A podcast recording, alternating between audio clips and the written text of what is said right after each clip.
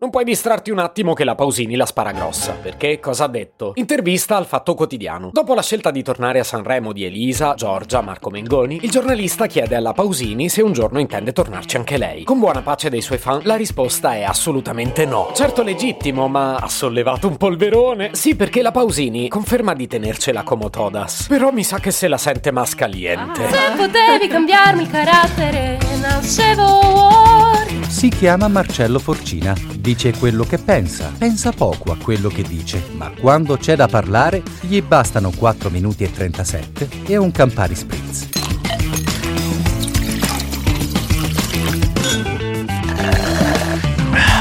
Lauretta mia, figlia adorata. Come cavolo ti viene in mente di rispondere così? Io capisco le tue migliori intenzioni e nessuno ti contesta il sacrosanto diritto di decidere a quali manifestazioni partecipare oppure no, ma ammesso che non ci abbiano ricamato un po' sui giornalisti. Dire che stai una spanna sopra tutti gli altri non mi pare proprio una finezza, no? Ma veniamo ai fatti, anzi al fatto quotidiano. Oh. Laura Pausini, nella sua ultima intervista al Fatto Quotidiano, avrebbe, chiedo scusa agli amici giornalisti, ma quando ci sono di mezzo loro il condizionale d'obbligo, dicevo avrebbe ribadito che dall'alto del suo status di star internazionale non tornerà mai più in gara al Festival di Sanremo. Il tono della dichiarazione però ha scoperchiato un nido di vespe. Infatti la Laurona nazionale avrebbe detto, ridaglie col condizionale, rispetto la decisione dei miei colleghi di andare in gara. Io non ho questo coraggio e per me il festival non è come andare al Grammy. Lo vedo in maniera diversa. Non sono d'accordo perché per me bisogna rispettare quello che è stato creato insieme al pubblico. Va rispettata la gerarchia. Ma questo è il mio punto punto di vista.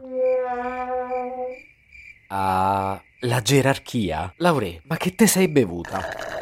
Da dove comincio? Ok, se Laura Pausini avesse detto che non intende tornare a Sanremo perché dopo anni di onorata carriera un po' si caga sotto all'idea di rimettersi in gara, uno, l'avrei trovata molto umile, due, l'avrei giustificata, anche se non ha bisogno di me che la difenda, e tre, saranno pure cavoli suoi, no? Lei non ha detto così, o meglio, l'ha detto, ma poi... ma poi se l'è tirata da grandiva. E potrei pure considerare che non sono molti i cantanti italiani come lei famosi in tutto il mondo. Quindi, beh, nella sua testa ci poteva pure passare che una volta in competizione avrebbe avuto un peso specifico un po' più alto degli altri? Vogliamo dirla così? Sì, possiamo dirla, ma la possiamo dire noi, non lei. Non lo vai a dichiarare in un'intervista, ma non ce l'hai un ufficio stampa che ti bacchetta sulle manine. E su, spendice le due lire. Gerarchia è una parola che si usa sempre meno, neppure in ambito lavorativo. Lì al massimo si parla di organigramma. E tu che rifiuti la competizione con una mano, con l'altra la vai pure a sottolineare. E te ne dichiari vincitrice per giunta. Ma che davvero? Più che uno scivolone è un intero parco parco giochi. Ma quello che amo di più dell'intera faccenda è che secondo me la Pausini ha lanciato un format. Sì, quello che da oggi in poi vorrò chiamare il metodo Pausini. Una tecnica di risposta che non funziona, ma che risolve praticamente qualsiasi domanda. Avete paura di fare flop e volete assolutamente evitarlo? Da oggi c'è il metodo Pausini.